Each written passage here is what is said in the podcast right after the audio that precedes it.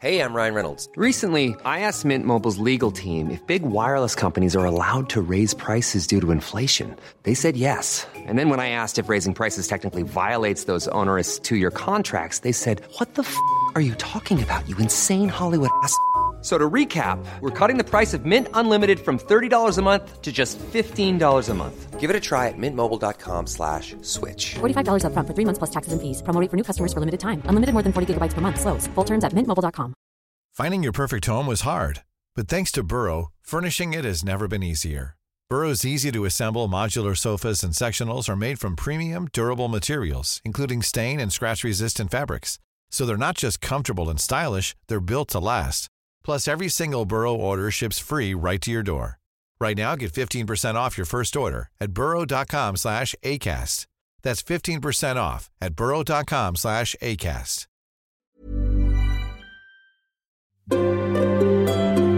The Guardian. Welcome to the final episode of this special series of podcasts highlighting the best shows of the past year as chosen by the judges of the British Podcast Awards 2018. I'm Rhianna Dhillon, and today we're looking into Best Branded and Best Radio podcasts, as well as the nominees for our Represent Award. Here we go.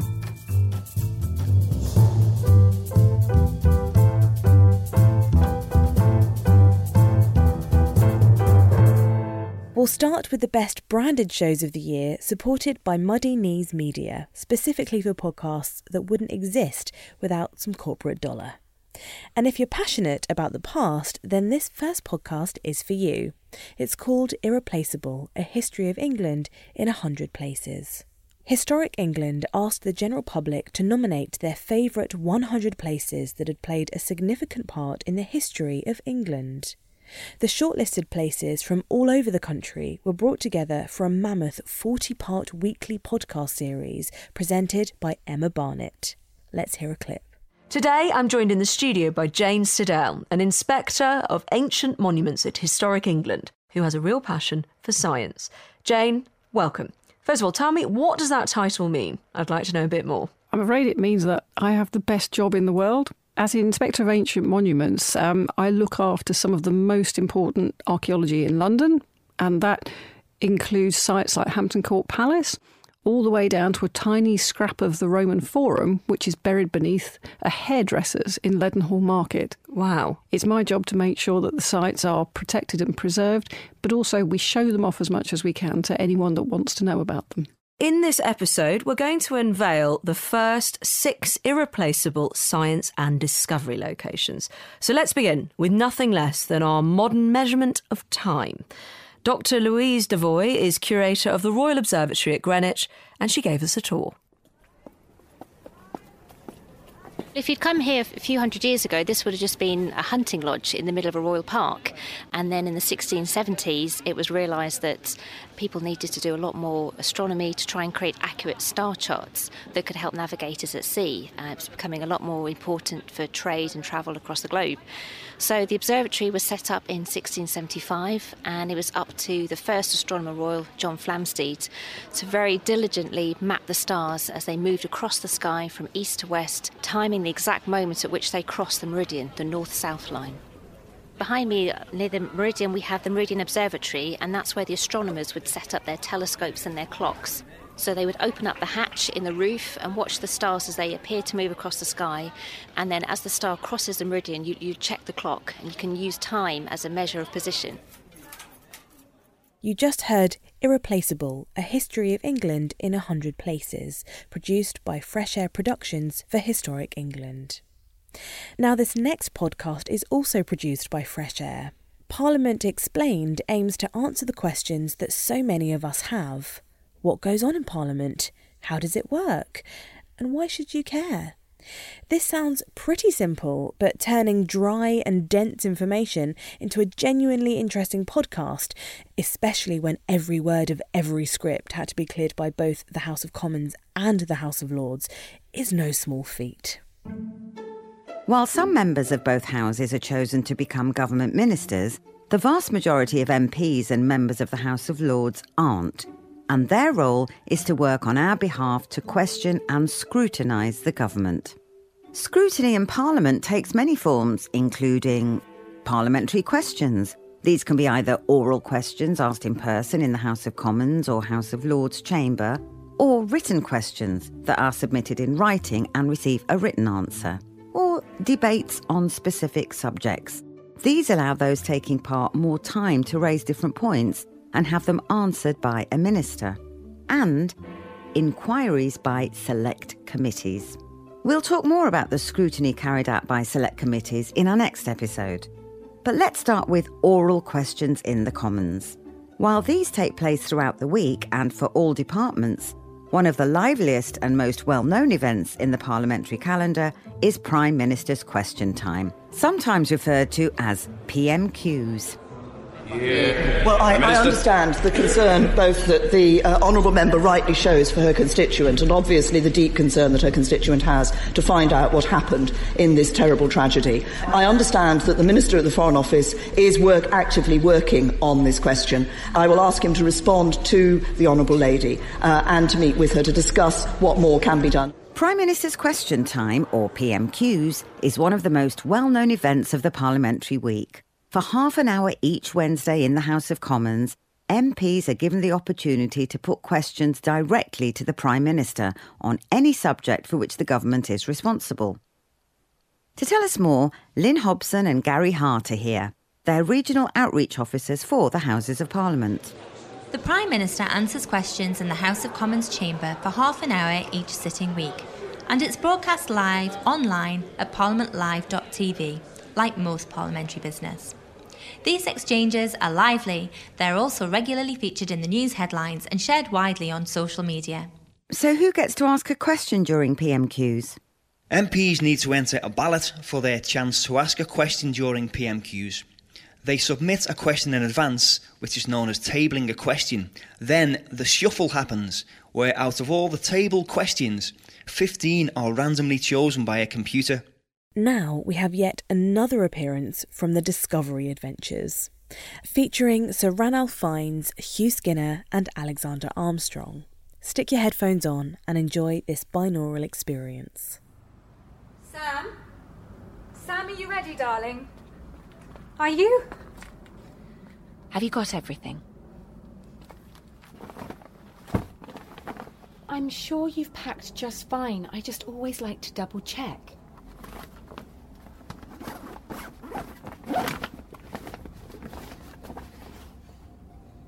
Sam, where are your hiking boots? And your pants?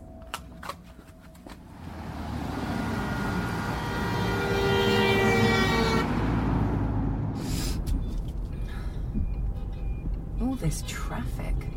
Where are they all going? Oh, I wouldn't. You can't U turn there. What's going on? Have you all got lost at the same time, or what? You're listening to episode 2 of the Discovery Adventures from Land Rover. Follow the trail of plotters threatening to bring chaos to the country.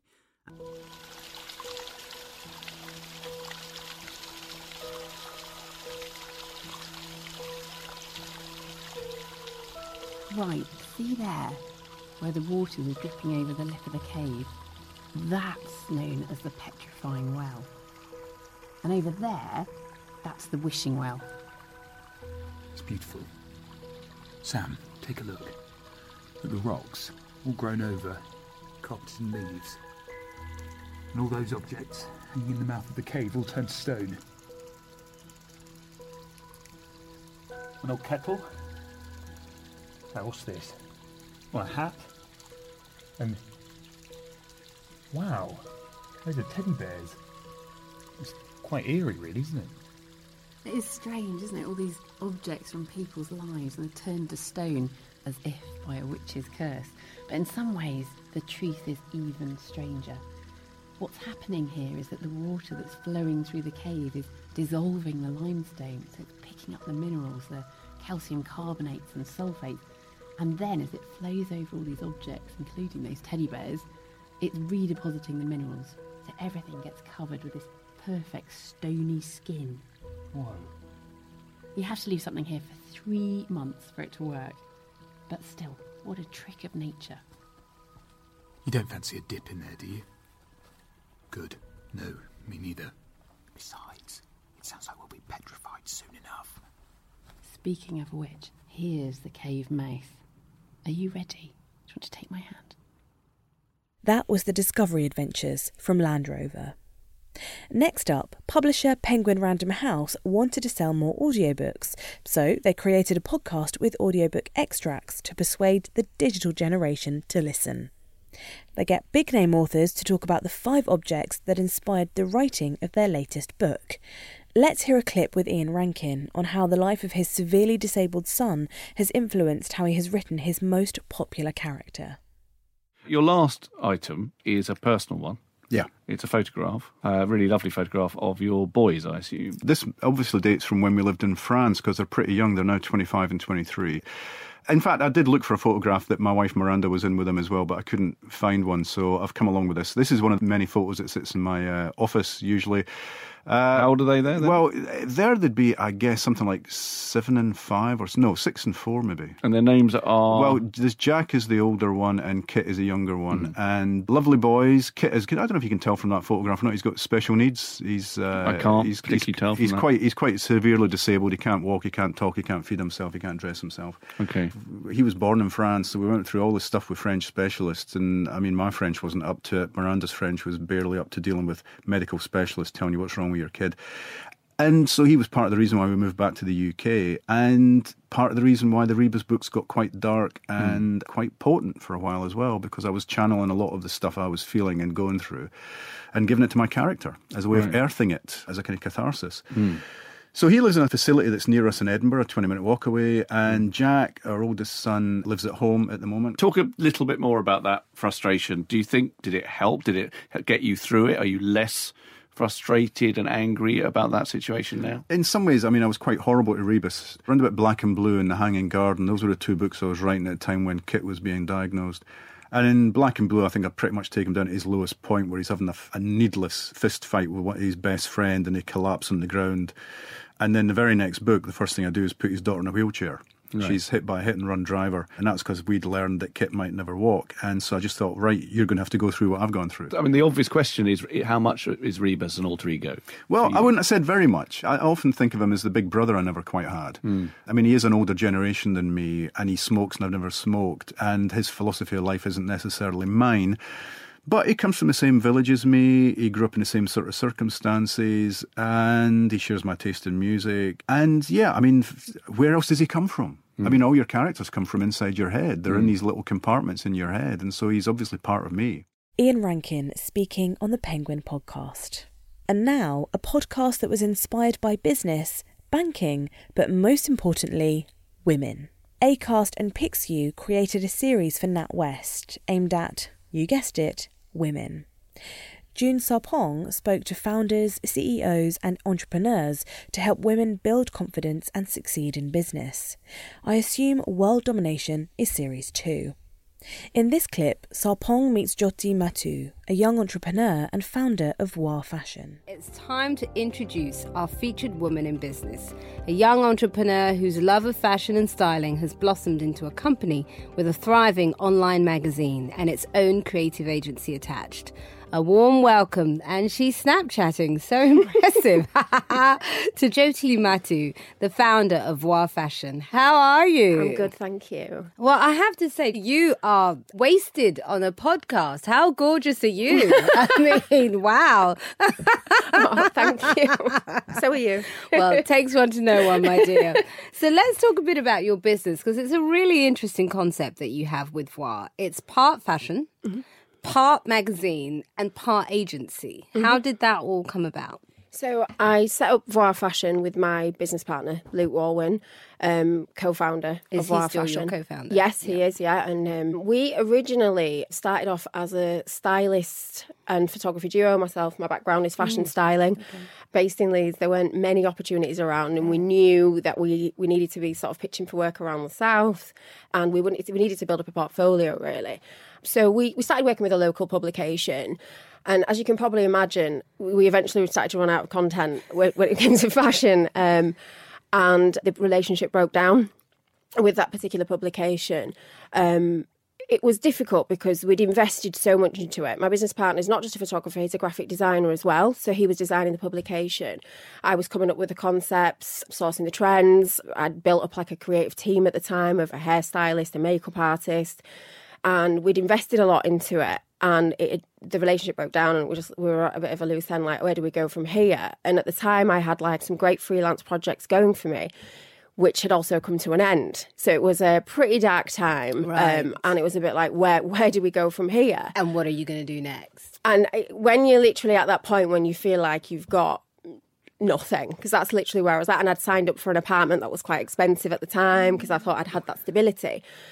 I thought, well, we're doing everything under somebody else's banner, but masthead, basically.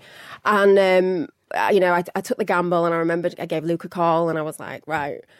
Why don't we set up our own magazine? We had like no budgets, no resources. And he's like, okay. And I was like, do you want to come round? And then like we called like the hair and makeup girls round as well. We had very, very limited resources. It was a dark time. How but- much did you start with? Do you remember? Yeah, clearly. Yeah. Probably like two hundred pound or something like that. No way. Yeah, and we all we could rely on was our creativity, and it was our visuals which were our strongest point. Jyoti Matu speaking to June Sarpong for the Women in Business podcast. The next category is for podcasts that celebrate the diversity of perspectives in Britain. The Represent Award, supported by Twitter, is for shows that give a voice to people and ideas underrepresented in traditional media. The first nominee is Carousel Radio, a monthly show that showcases the creative voice of the learning disabled community. The shows are written by people with a learning disability and have a different theme each month. Features range from fantastical, humorous, and sometimes touching short stories and poems by resident writers to funny and fast moving quiz shows and games. This is Carousel Radio. This show's all about nightmares. Uh, Ewan, you scared of something? I'm scared of something, so I get really bad vertigo if I look up at high buildings.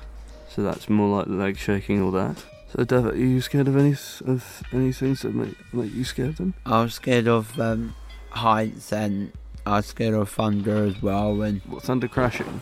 Yeah, and I, I was scared of it, and then I got underneath the duvet, and then then I got underneath my mum's duvet, and I was scared of it. I'm scared of monsters, real monsters. Oh, blimey. I watched the scariest clown ever on TV make me right scared. It's just uh, imagination, isn't it? Or is it just really a monster under your bed, Devitt? I don't know. There is a monster under my bed. It's moving around, and I feel feel it coming up underneath the bed. And I was afraid of it, and I was scared of it as well, Ewan. And this is like in a real dream. That's a real dream. So if you could describe the monster, how would you say it looked like? Uh, the Look like- monster looked like it's got scary teeth, big horns, Oh, cool. And it's really, really blue. And it gives you the creeps. It gives me the creeps. Yeah. So his eyes are quite googly. Yeah, the eyes were very spooky. Make those spinny eyeballs uh, spin. Very creepy.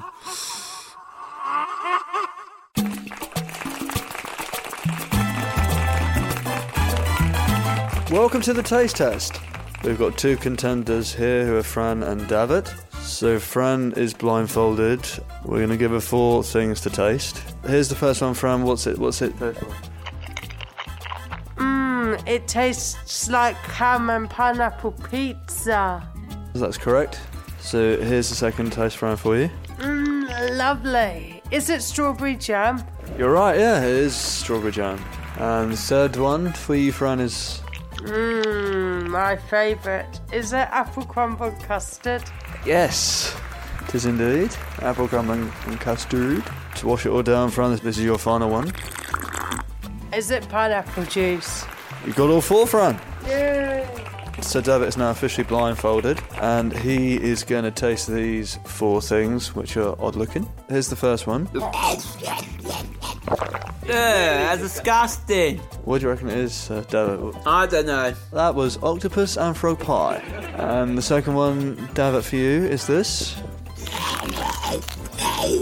disgusting that was. Do you have any idea what, what it was, David? It tastes very bad chicken. It's scrambled flying saucers with French flies. So you think it's fries, you're wrong to say it's not chips, it's flies. Third dish, David, for you is this. Oh, that, that- that's like jam. Disgusting jam. It's an alien burger with shrimp ketchup on it. Mmm, tasty. So the last one, David, is this. That is amazing, disgusting octopus. It's not actually. It's spaghetti worms with runny nose sauce. So Fran, well done. You've got top marks, that's four points. David, I'm afraid you're the loser and I've got none. David, how do you feel? Oh, I'm gonna go out the door. I'll be sick. That was Carousel Radio. Find more at carousel.org.uk. Next, I Hear Voices was a podcast created when Radio 1 covered mental health for a year. Alice is a 27 year old married mum of two with schizophrenia, and in the podcast, she shares her experiences and educates people about her condition. Let's take a listen. I'm Alice. I have schizophrenia. You're about to meet the people in my head. They all have names and personalities. This is my story. I hear voices.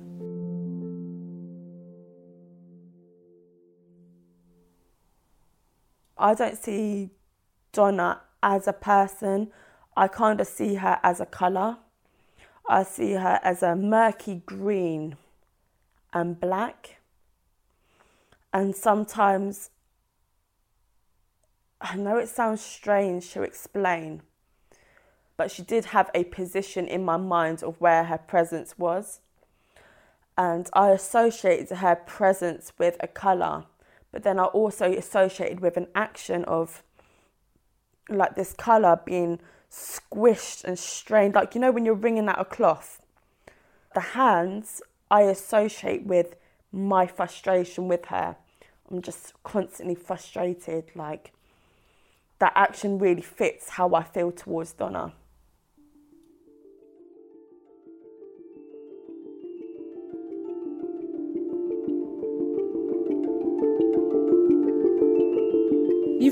Guessed. Donna's not real. She only exists in my head. But she's one of the most hurtful people I've ever met. There's nothing I like about Donna. She causes me frustration, irritation. She makes me feel uncomfortable in my own body. It was stuff about my appearance, how I dressed, how I would sit in a seat, like oh, you're making yourself look really fat and disgusting, how you're sat, oh, uh, look at the way, look at how you feel. And at one point, I no longer felt comfortable to be naked while I was washing. She just have something to say about my body. Like I wouldn't, didn't feel comfortable with that level of intimacy with my voice. And it made me feel disgusting about myself that I wasn't doing something right and it needed to be better. So when I was in the bath, I used to put a swimming costume on because I didn't want to see those areas of my body. So Donna couldn't have a judgment. That was I Hear Voices, an original podcast for BBC Radio 1.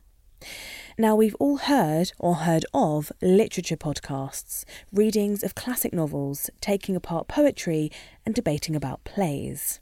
But Mostly Lit is taking a different approach, aiming to make talking about books fun and inclusive. They've introduced many readers to diverse books and marginalised voices, interviewing authors and supporting books by BAME writers. Here's a clip from the episode about novellas.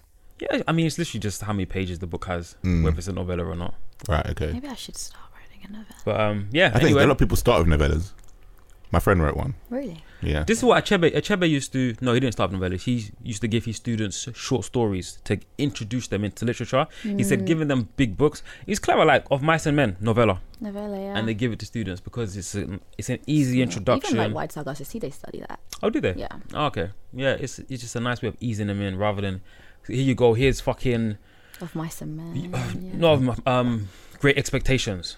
Wow. How you introduce introducing young Ah, yeah, it's to true. I read that book in year nine. Ridiculous. Great expectations it's in year nine. ridiculous. But it it teaches you some sort of discipline, the discipline only for the people, the, the, the few minority of kids that are really into it. Yeah. But i- in most, Most cases, in my don't- opinion, don't read it. It just how, you're given a, a a black fourteen year old from ends the great expectations. Mm. But what? Why does he care? Do you know what I mean?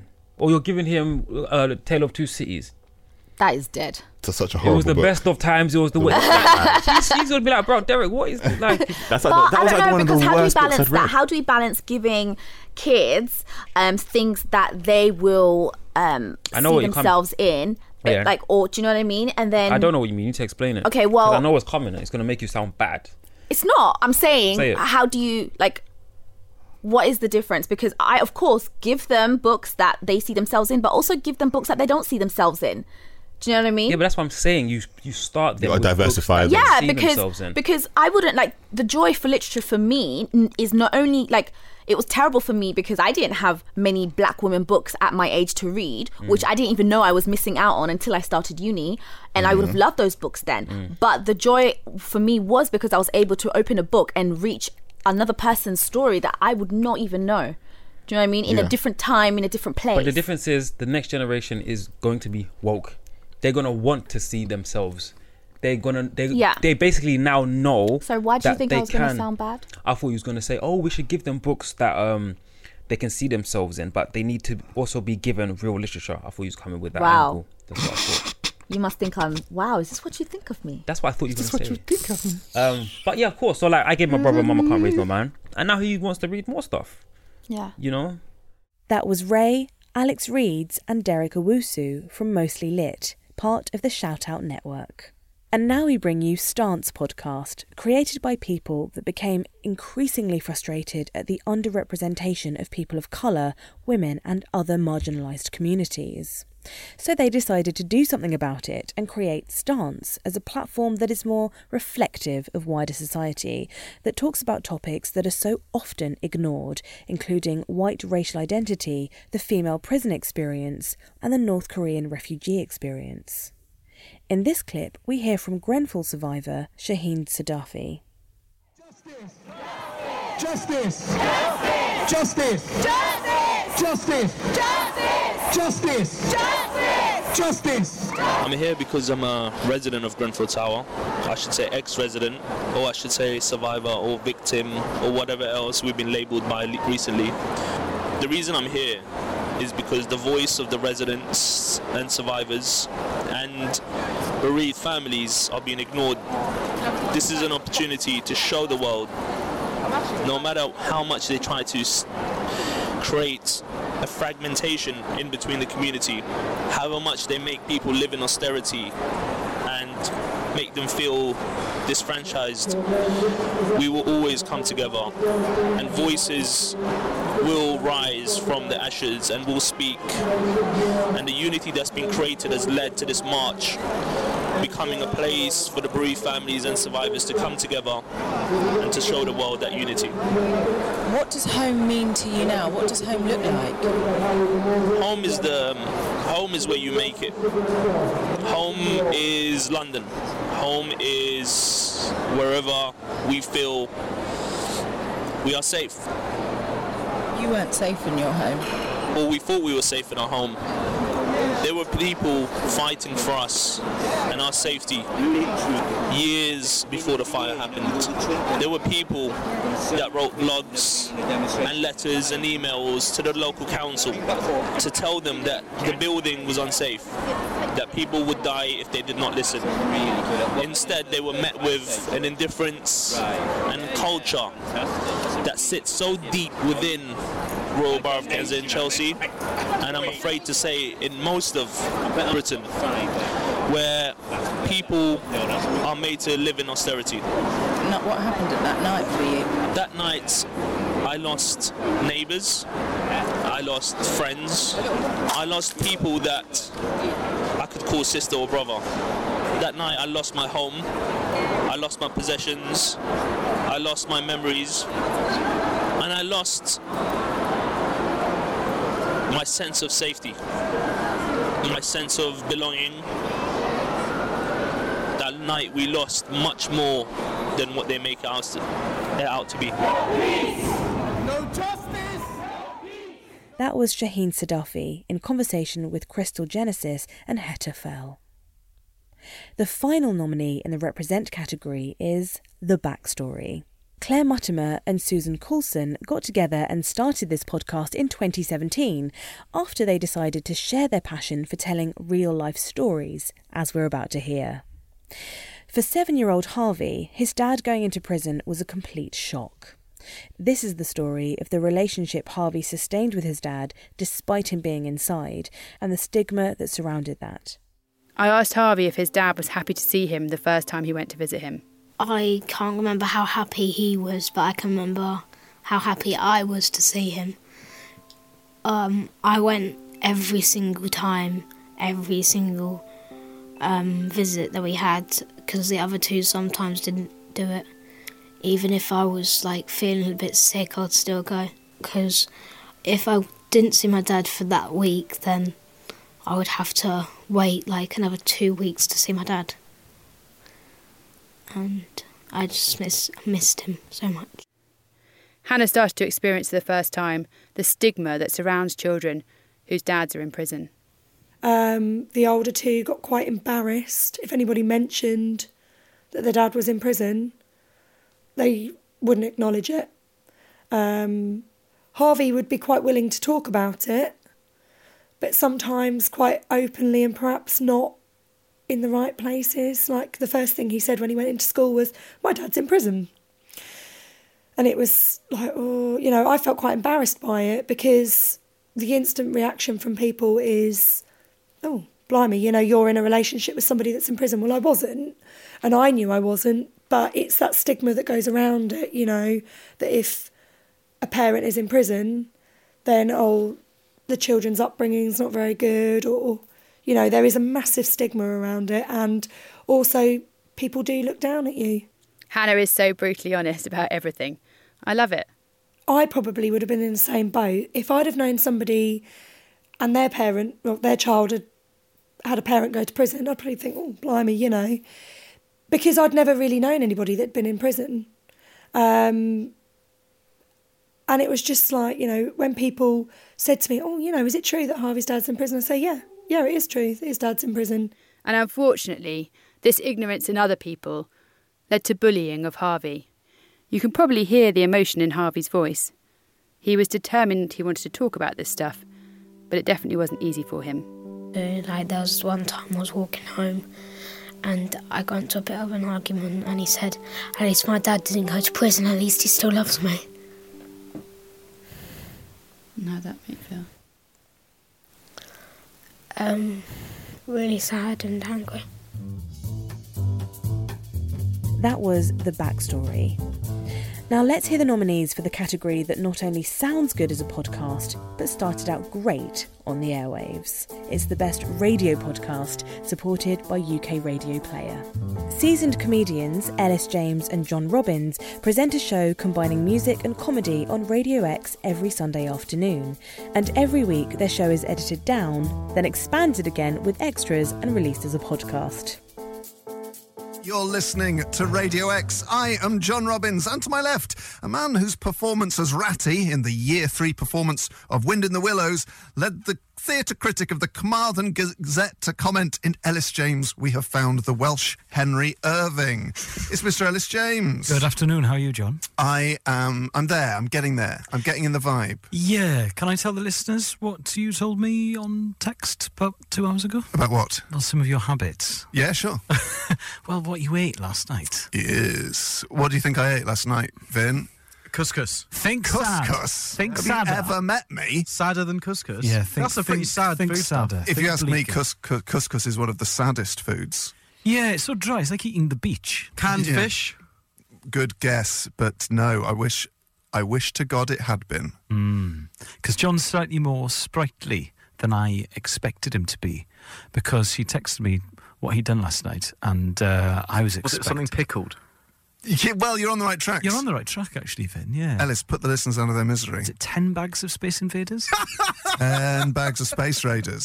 Space Raiders. An Ten. entire- That's nine too many, John. I know. I went to uh, the supermarket to get my dinner, and I thought, you never have crisps in the house. And I had the same conversation I always have in the supermarket, because if you got them in the house, you end up bloody eating them. You'll only- you'll You only end up them eating them. there. So I bought them, and I ate two on the way home, and then I put on Mindhunter, uh, a Netflix series that I'm quite into, and I had. Um, uh, I had uh, eight cans of neck oil and ten bags of Space Raiders, and felt awful. Yeah. When did you start to feel bad? I knew at packet six that I was I was on the way. Packet six, and yet you still ploughed on. I thought this is going to happen, isn't it? This is a Friday night, and you're on your own watching Mindhunter, and ironically, you're it- in a sense trying to hunt your own mind at the bottom of a multi pack of Space Raiders. They're only Yeah. a quid. What for ten? Yeah, ten peach. That worries me. Alarm bells. Mm. So uh, packet seven, eight, nine, and ten. It was it was attritional by this point. Packet ten was on the toilet. God. And then I. Oh, because You're not on a tight schedule. I was eating them at such a pace by then that I was I was not even sitting down to eat them. And then uh, in the morning Not there even was sitting down to use the toilet. in the morning I went into the bathroom to find a crisp packet by the toilet, and I went downstairs and I, and I'd, I'd mistakenly thought I was going to get some writing down and my writing done, and my pad was open on a page next to six six empty cans of neck oil and further Space Raider empties, and all I'd written was "Grief is living." That was Ellis James and John Robbins on Radio X. Now we have a podcast that we've heard before in the nominations, but it's more than just a podcast. It's a weekly radio show for kids aged between 6 and 12. Fun Kids Science Weekly. Let's hear again from Dangerous Dan. So, I think we'll start this episode of the Fun Kids Science Weekly with a riddle to get us in the mood for, you know, amazing and dangerous discovery. So, what can be soft enough to caress your skin, heavy enough to crush your whole body, and light enough to float on air? Have a think and make sure you're still here at the end of the show because we'll find out the answer. Right, now you're in and you're staying. Uh, welcome along to the Fun Kids Science Weekly. Hello, my name is Dan. Uh, we're talking about the most awesome, strange, and often like desperately dangerous things in the universe. So if you're like me Uh, and you're constantly fascinated by everything that's around you and you're always wondering why things happen and why they work in the way they do, well, this show is for you because today we're talking techno tablets. We're learning about the largest and most dangerous active volcano in the world, and we'll chat to the people behind an attempt to take a car to 1,000 miles an hour. First, uh, let's take a trip to the coolest school in the universe, where Professor Pulsar is teaching about cosmic rays. Deep Space High, the Universe Handbook with the Science and Technology Facilities Council. Thanks, Dangerous Dan, and also to the team at Fun Kids Science Weekly. Also in the running is Russell Brand, who has also been let loose on Radio X, covering all topics from fatherhood to confronting ideological counterpoints. The podcast version of the radio show gave fans an extra 20 minutes that might not always be suitable for the airwaves. Here's a clip of when professional contrarian Katie Hopkins guested on the show. What was going on on LBC there, Katie? I was trying to talk to my lovely caller Paul from Croydon, and you came in and you kind of just kiboshed his little call. I felt Well, of course him. you uh, you invited us in, Katie. Well, I waved to your producer in the in the thought that you were going to wait till you saw the red lights were off because you would know that a studio was live. No, we don't know that. No, no, You're no. kind of professional in any regard, which you're clearly not because you're incompetent. You Katie, you do this the whole time. I thought that this thing was Russell, what? shtick, but now I see that it's actually your true Neil. nature. Before you came into the I studio, literally secrete sulfuric acid from my vagina. crikey, there she goes. My chair is dissolving under me as I speak, Russell. We do. We have been pondering on the show whether or not love is truly the answer. Whether you can love people back to health.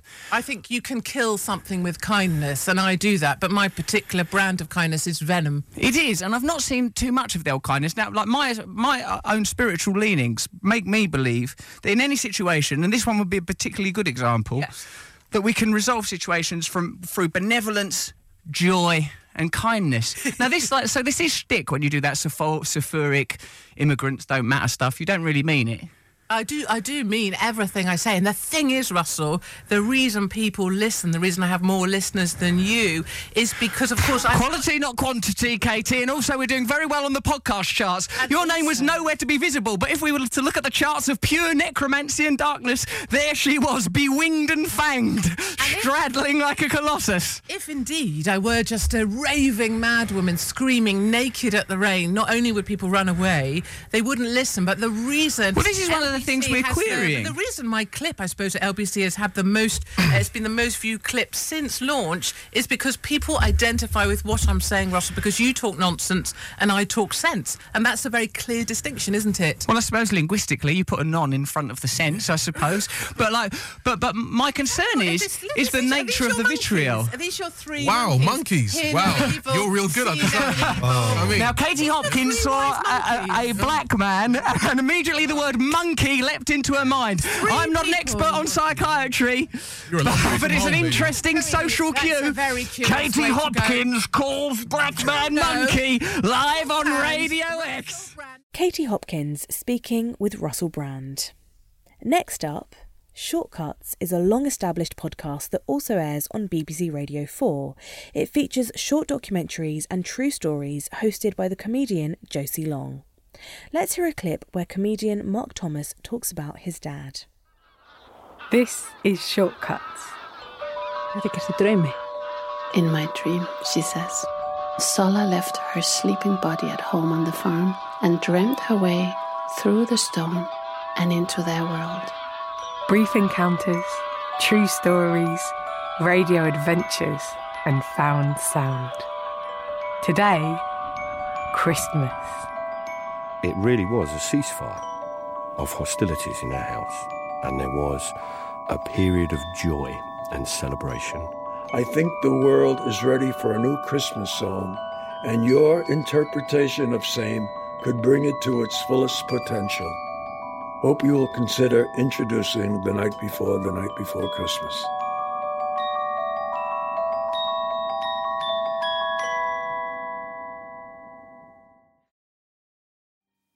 It was one time when everyone was really happy, when everyone was very carefree, when all of those things of family actually mattered.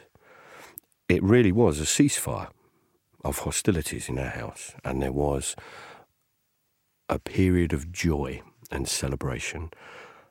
It was a time when my dad took time with us. It was a time when my dad was delightful and funny and not wound up.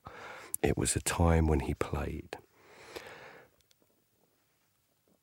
My dad was a self employed builder, and we used to work right up until Christmas. It would always be dark when we finished work. We'd finish at 6:30. That was the rule. So it would be dark. It would be extremely cold.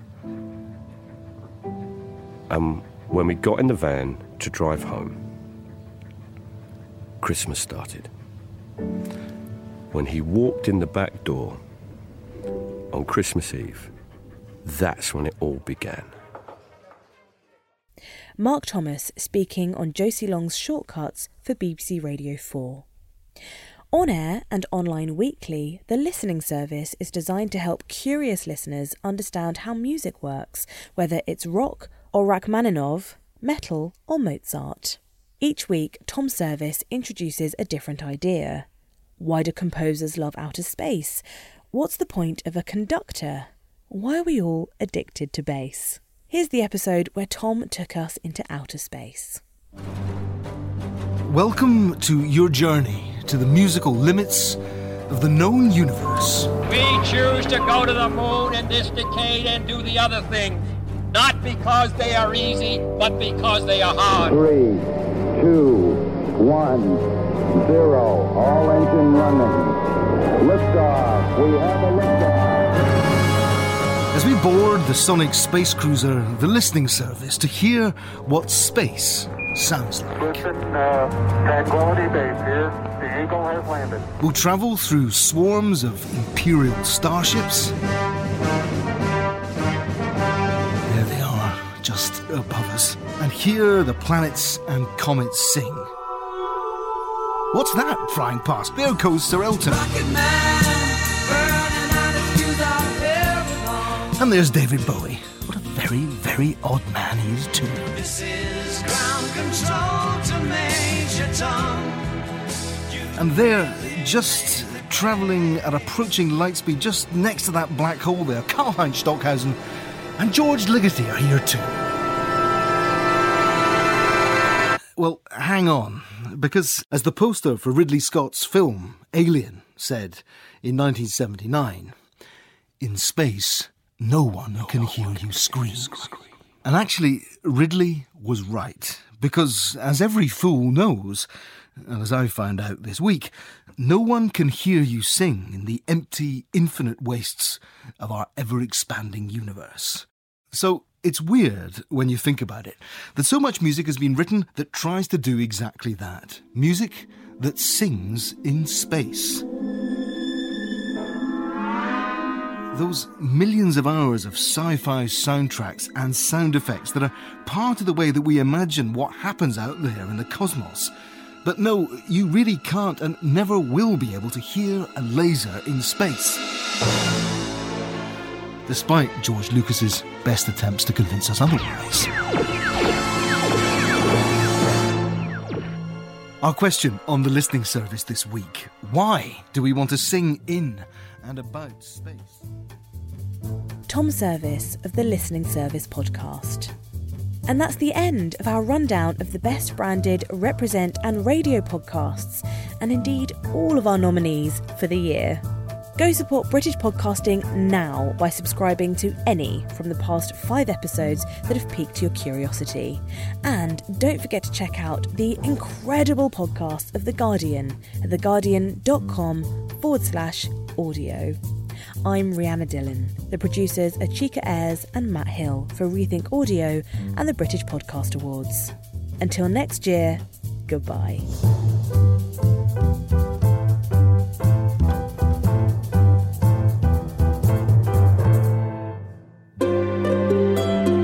The Guardian.